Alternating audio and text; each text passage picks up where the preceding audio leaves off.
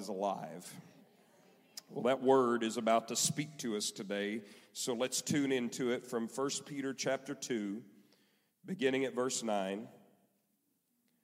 The Bible says, But you are a chosen generation. I'm just telling you, some of you need to get this scripture and read it repeatedly. Some of you need to read this every single day because you're hearing in this scripture that you're chosen and you're royal and you're a holy nation and a special people and you are here to proclaim the praises of God because He brought you from darkness to light. This scripture will tell you that, but the enemy tells you something much different about you, which is why you need to fight the lies of the enemy with the truth of the word. But you are a chosen generation, a royal priesthood, a holy nation, his own special people, that you may proclaim the praises of him who called you out of darkness into his marvelous light, who once were not a people, but now are, are now the people of God, who had not obtained mercy, but now have obtained mercy. I'm so thankful for that mercy that we have attained. And I don't know if you know about it, but there is a royal revolution that we've been talking about going on at Refuge. In other words, we are coming up out of the muck and mire of our pasts, our sin, our pain, our regrets, our abuse, our, uh, our, our, our mistakes, we're coming up out of the way that culture has tried to define us and people have tried to repress us. We're coming up out of the way that we've seen ourselves, and we are now deciding to see us as God sees us and to see us as redeemed. Those who are covered in the very royal blood of Jesus, those who have been brought into his family to be made part of his kingdom, those whom he calls children. And you say, Well, I backed into salvation and God just had to accept me. Wrong answer. Romans 8 tells you you have been given the spirit of adoption. That means God chose you. He wanted you. Yes, He gave birth to you in, in your new birth, but He also chose to adopt you because He wanted you in His family. And we are deciding that we are going to begin to live like the royalty we are called to be. Not compromising, not acting like the world, not acting like the flesh, but we really believe that we are a new creation in Christ. So my now can be different, my future can be different, my family can be different. What I do now can make a difference in the world for someone's eternity because I have become new. And I'm not just any kind of new, I am chosen generation and a royal priesthood. And so now we have set the bar higher because we're not going to live just like church people, just like religious people, just like people that are a little bit, uh, a little bit on the uh, hypocritical side. No, we've decided to embrace the royalty of God, put on the righteousness of Christ, and live like we came from another world because we did come from another world. Yeah, I know you were born on planet Earth, but when when you are born again, you are born again from the kingdom of God. You are born from above. You are born out of the, of the heart and the mind and the redemption of Jesus. And so now, you are royal and we've decided we're going to act like it. I know that'll make you different than other people. I know that'll make you misunderstood. I know that there's times that you won't even understand exactly why you're doing what you're doing, but the word says, This is who I am. So I'm going to live up to what God says I am. And He says, You are royalty. I love royalty because royalty has resources. Kings have access to things where they can get things done. They have storehouses, they have treasure, they have financing, they know people. And guess what? You've got all of that in the kingdom. You are thoroughly furnished unto all good works. But, Pastor, I don't see in my hand the evidence that I have this or this. Or it doesn't matter what's in your hand, it matters what's in God's hands. And what's in His hand is bigger than the problem that you're facing. It's bigger than the obstacle and the opportunity. Well, Pastor, I've had this opportunity to minister to this person, but I don't know if I've got what it takes. I don't know if I'll know what to say. Jesus said, When you open your mouth, I will fill it. Why? Because He's got the words you need. And if you walk in the room understanding I am here on assignment as an ambassador of Christ, I have everything I need. I'm not scared to take a faith step. I'm not scared to open my mouth and talk to somebody. I'm not scared to pray with somebody. I'm not scared to, to sacrifice what God asked me to sacrifice. I'm not scared to give in a big faith filled way. I'm not scared to take obedient steps. Why? Because what I need to get that done comes from heaven. It's supernatural. You can't see it, but it's real. In fact, it's more real than what you can see. Because this real stuff we see one day won't exist anymore. It'll all burn up and go away, but, but that which is eternal, that which is of the kingdom, will always be. So, so, so we're letting go of who we were. We're grabbing onto our identity in Christ, and you are a new creation and you are royalty, and we're coming to accept the fact that having become a chosen generation, a royal priesthood, we don't live just any kind of way. We don't just accept any old standard. We're not living a purposeless, defeated life. No, we are royalty and we're going to live like it. Jesus paid a very high price, not so we could be half defeated our lives.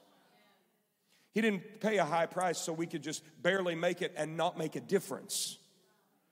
No, He had a very different vision for us. And we're going to find it and we're going to live in it.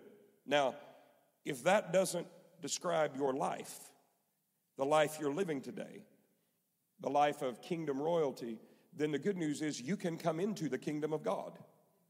You can come out of darkness and into the light. You can come away from sin and every kind of chain that's around your life, and you can be free and you can be forgiven. He reigned in Jerusalem three years. His mother was Maacah, the granddaughter of Absalom. He committed the same sins as his father before him, and he was not faithful to the Lord his God as his ancestor David had been. Who is Abijam? That would be Asa's daddy. You have to understand that when Asa did come to the throne, he came from behind. He didn't come from a daddy who had set an amazing example of godliness. He didn't come from a daddy who had a long reign and successful. When he begins his reign, his daddy has been ungodly and only reigned three years. He's starting from behind. Asa's story begins with a failed king for a dad and a nation that was now steeped in idolatry and ungodliness because of 20 years of ungodly rule. So Judah was a spiritual mess. That's what Asa inherited. The Bible says Solomon ended up building shrines for his wives to worship at and even began worshiping, worshiping Ashtoreth himself at those shrines. Rehoboam, who was after him, abandoned the law. And then Abijah, after him, the Bible says, was not faithful and committed the sins of Rehoboam.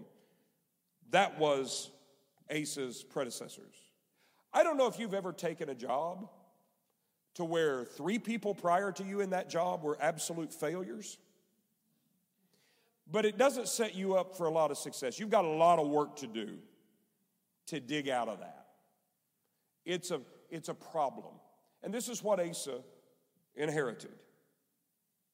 Not only that, but when you you may also know that very often the condition of Israel to the north and their kings would influence the spiritual health of Judah to the south. Judah would end up following the ungodly example of Israel so many different times.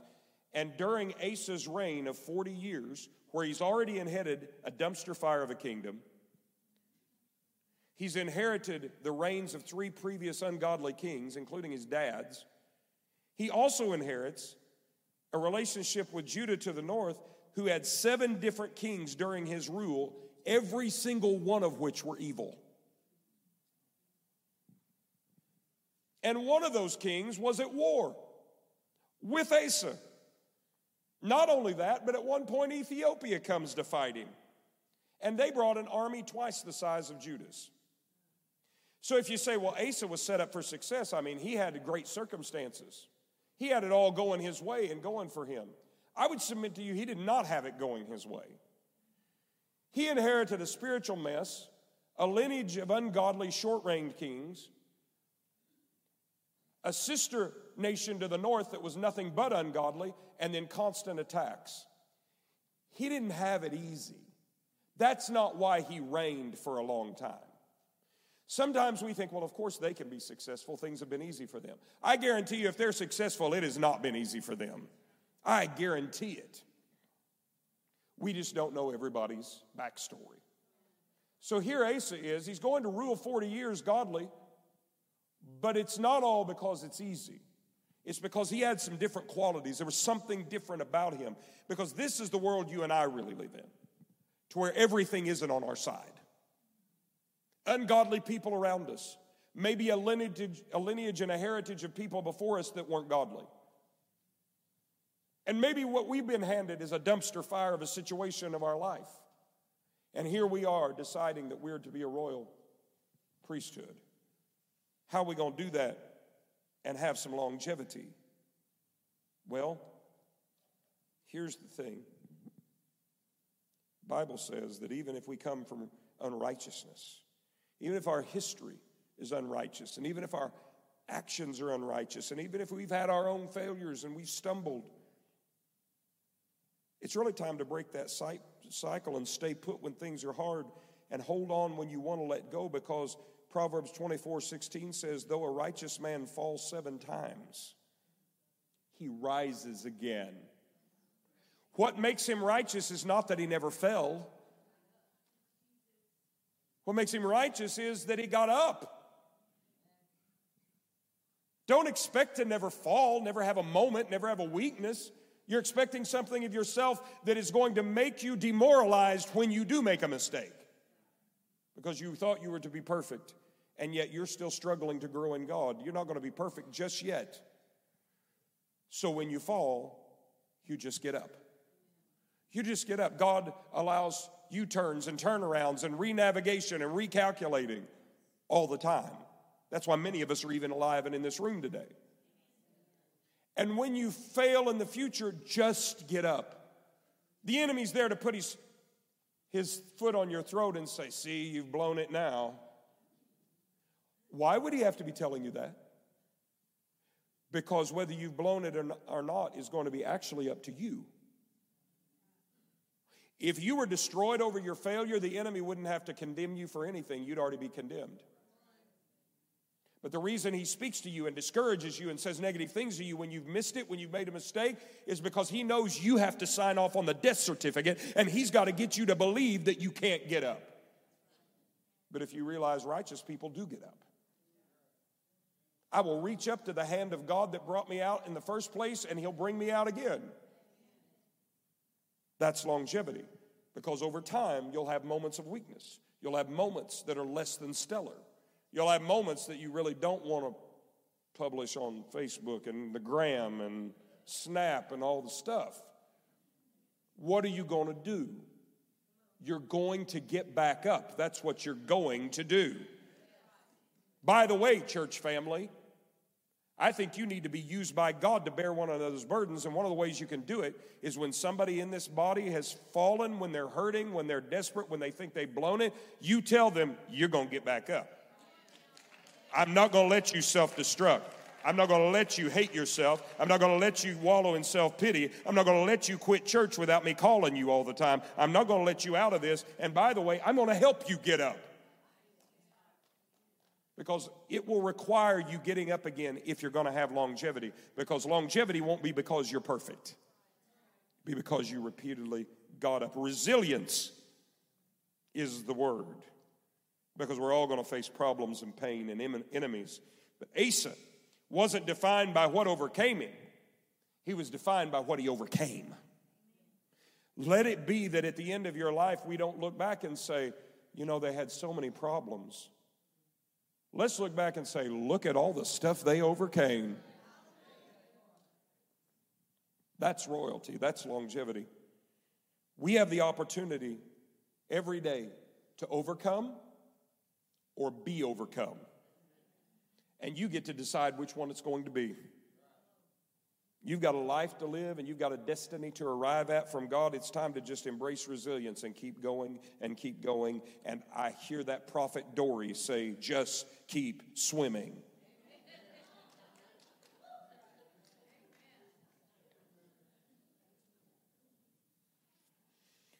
When you say, Pastor, I don't think I can make it to the end of this thing I'm going through or this thing that I'm assigned to do. I don't think I can make it to the end. Okay, then make it one more day. I don't think I can, Pastor, I can't make it one more day. Okay, make it one more hour. Pastor, I'm not sure this hour is really hard. I'm not sure I can make it through this hour. Make it one more moment. Can you overcome one minute?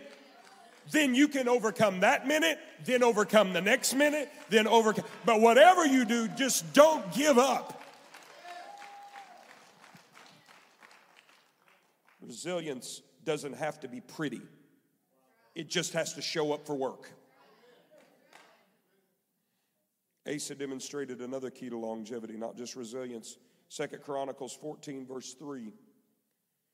For he removed the altars of the foreign gods at the high places and broke down the sacred pillars and cut down the wooden images. He commanded Judah to seek the Lord, God of their fathers, and to observe the law and the commandment. And he also removed the high places and the incense altars from all the cities of Judah, and the kingdom was quiet under him.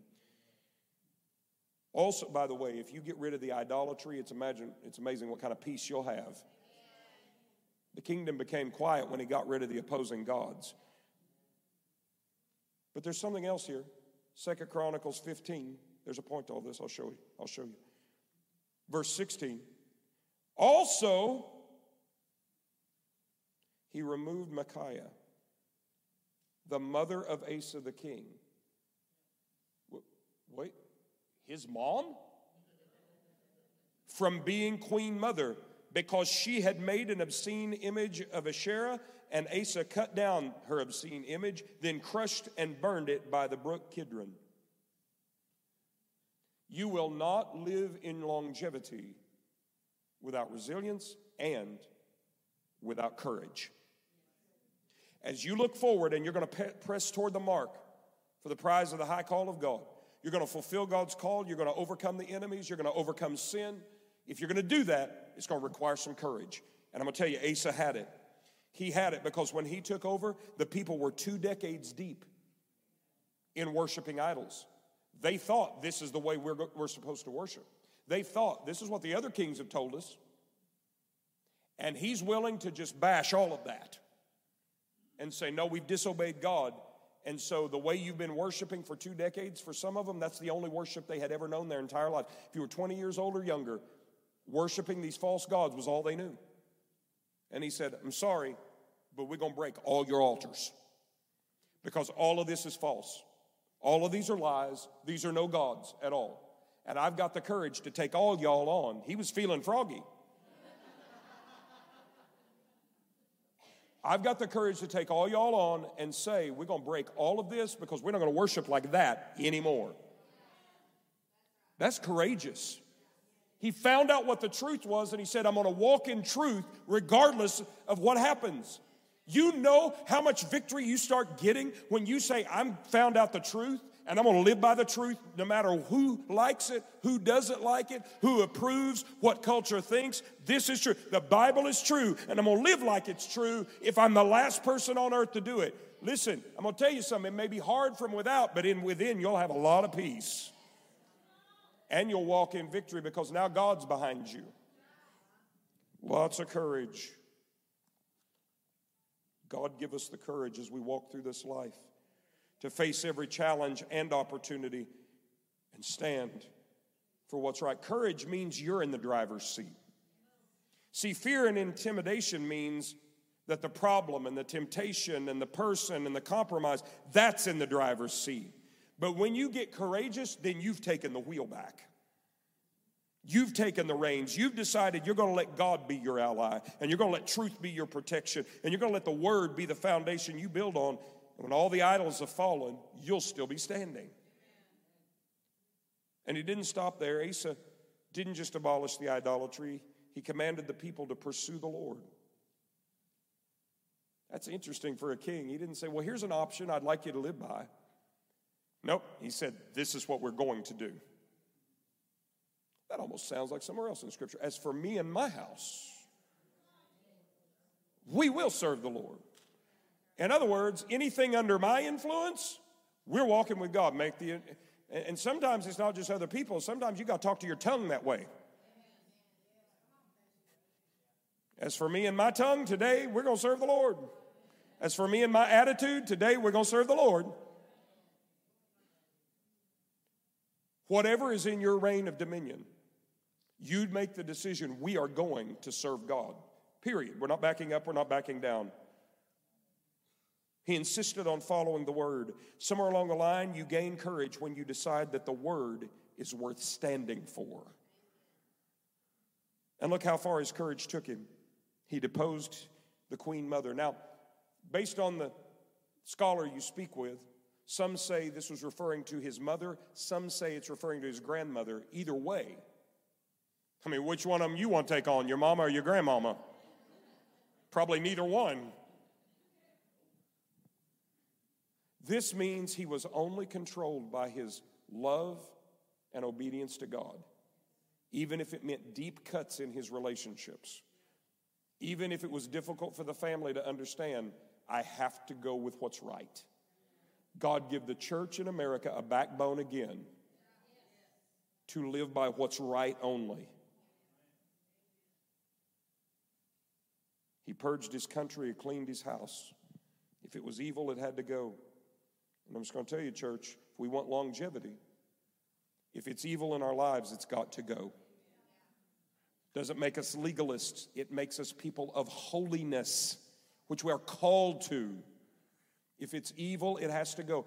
Why is that so, Pastor? Why is holiness what's embraced and, and, and venerated in Scripture and evil must be eradicated? Well, there's many reasons, but here's a good one where longevity is concerned. Do you realize for God to be holy, for God to be eternal, he has to be holy? Because if he weren't holy and pure, if he had anything corrupt in him, corruption isn't eternal. Corruption, by definition, is death and destruction. So, God to be eternal has to be holy. Whatever you want to make eternal, whatever you want to last family, your career, your walk with God, whatever it is that you want to last, holiness has to be the priority because corruption will destroy it. Evil and sin will eat it and erode it away. Holiness is necessary for eternality. And Asa set himself up to be able to reign for a long time because he eradicated the land of impurity. Now, I could tell you about Second Chronicles 15 that says that the Spirit of God came upon Azariah, the son of Oded, and he brought a message to, to Asa. And he said, The Lord is with you while you are with him. If you seek him, he will be found by you. But if you forsake him, he will forsake you. And he goes on in verse 7, he says, But you be strong and do not let your hands be weak, for your work shall be rewarded. And when Asa, when Asa heard these words and the prophecy of Oded the prophet, he took courage and removed the abominable idols. He had already been doing that, and now he even gets more zealous about it from the land of Judah and Benjamin and from all the cities which he had taken in the mountains of Ephraim, and he restored the altar of the Lord that was before the vestibule of the Lord. And here's the key in 2024, nobody goes much of anywhere without a navigation device of some sort. We used to call it a map and an atlas. Anybody ever remember trying to fold up an, a gas station map that you unfolded and then trying to fold it up right? It almost can't be done. That was our navigation device then. We've got other navigation devices now, a little more sophisticated, not any more reliable, but you realize that there's a lot of your devices, if you ask directions to refuge, it'll take you the other side of Nettleton to Stone Street up some of you may have tried that at one point. You can't rely on all the navigation. But there's always a navigation device for every person, including the believer. And for Asa, when God spoke to him through this prophet, that created his direction. His navigation device was the voice of the Lord. What's yours? Isaiah 30, verse 21 says, your ears shall hear a word behind you saying, This is the way, walk in it. Whenever you turn to the right hand or wherever you turn to the left, if you're going to enter into longevity, if you're going to make it, if you're going to last, you're going to have to be tuned in and sensitive. There's the, there's the word sensitivity to the voice of God. Because He is the guide into all truth. And if you follow him, he only leads you into longevity. He only leads you into success and victory and overcoming. He only leads you into God's path. It is reliable to listen to the voice of the Holy Spirit because He will only lead you into truth. But so many of us struggle with hearing God. And I have a key verse for you Romans 10, verse 17. So then faith comes by hearing. How does hearing come? Hearing comes by the Word of God. Hearing is developed by the Word of God. Is God speaking to you now? Yes, Jesus said, My sheep know my voice. So there's a voice to hear, and you get to hear it. How do I discern it? How do I know it? Well, you have to know His voice sounds like His Word. And the more you're in the Word and you let yourself fami- be familiar with God's written Word, you will become acquainted with His voiced Word. And when the whisper of the Holy Spirit lines up with the Bible, you'll know, oh, that's, that's God's Word. And when the voice comes and it's nothing like the Bible, you will also know that is not God's Word. So if you want to know His voice, get to know His Word. His voice will always sound, whether it comes through a dream or a person or an audible voice or skywriting or wherever He's speaking to you, it will sound like His Word. And then you'll know. Now, here's the beauty of longevity. Rhonda, you can come. Longevity isn't the end in itself because 1 Kings 22 42 says this Jehoshaphat was 35 years old when he became king. Pastor, I thought we were talking about Asa. Hold on.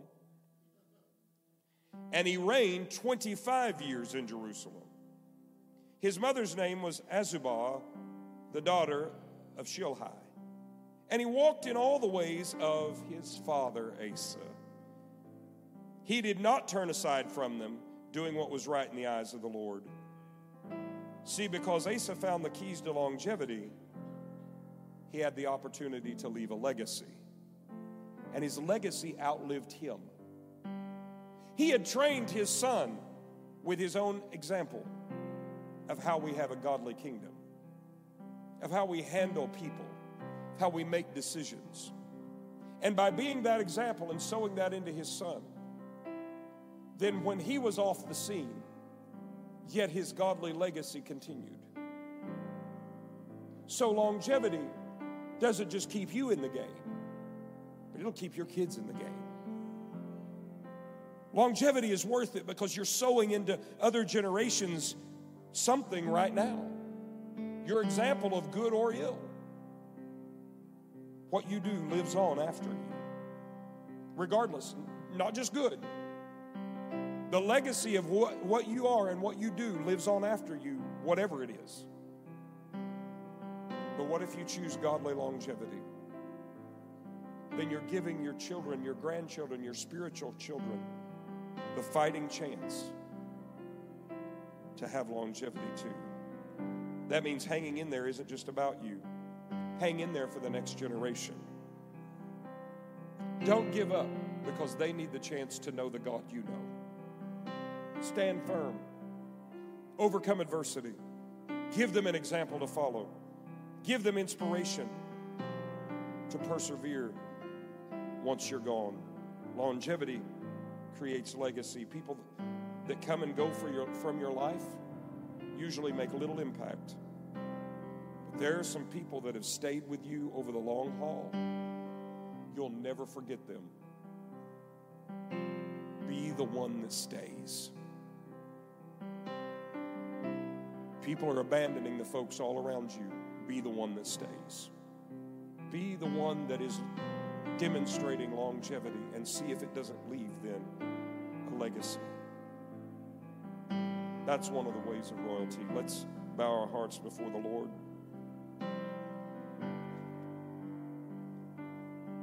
Father, it's been a very good day in your house. But now, Lord, we've got to become doers of the word and not hearers only. And we've got to choose longevity. So let this message absolutely echo in our hearts long after this service is over. Let the seed of the word be planted deep in our spirits so that it will grow a harvest of endurance. In Jesus' name, I will mention to you and then we'll pray our final prayer. Today is Grow Group Sunday. If you don't have a grow group, I would encourage you. We meet once a month for grow groups on the third Sunday. Some are at noon. There'll be two groups meeting right after the service. Some in the afternoon, some later in the day. If you don't have a group, you need to connect with one. There's a little teaching, a little discussion, a little prayer, a lot of food and fellowship. I want you to connect with one if you haven't. If you don't, if you don't have a group, Haley's going to be in the east lobby. You can go talk to her at the desk, and she'll get you in contact with your options and your opportunities. So be sure and do that when we leave. But if you're like me this morning, and this message of Asa challenges you to live a life of longevity things of God, would you stand and would you let the Lord know this morning, I'm going to stay. I'm going to not quit. I'm going to keep walking and press toward the mark. Father, we are in this room today. We know that the ideal is for us to stay with you, walk with you, never give up, never give in, never back down. And so this morning, that's what we've decided. Lord, if you will enable it, you, your word says you told Asa, if he walked with you, you would walk with him. Lord, we claim that. We're going to walk with you, and we know you're going to walk with us. Now, Lord, give us the heart of longevity that no matter what the opportunities to quit, lay aside, go back are, that we'll never take the exit ramp, that we'll stay and we'll press toward the mark you've laid out for us. And I thank you that you're making us those who are royalty in your eyes, leaving a legacy in Jesus' name. Amen.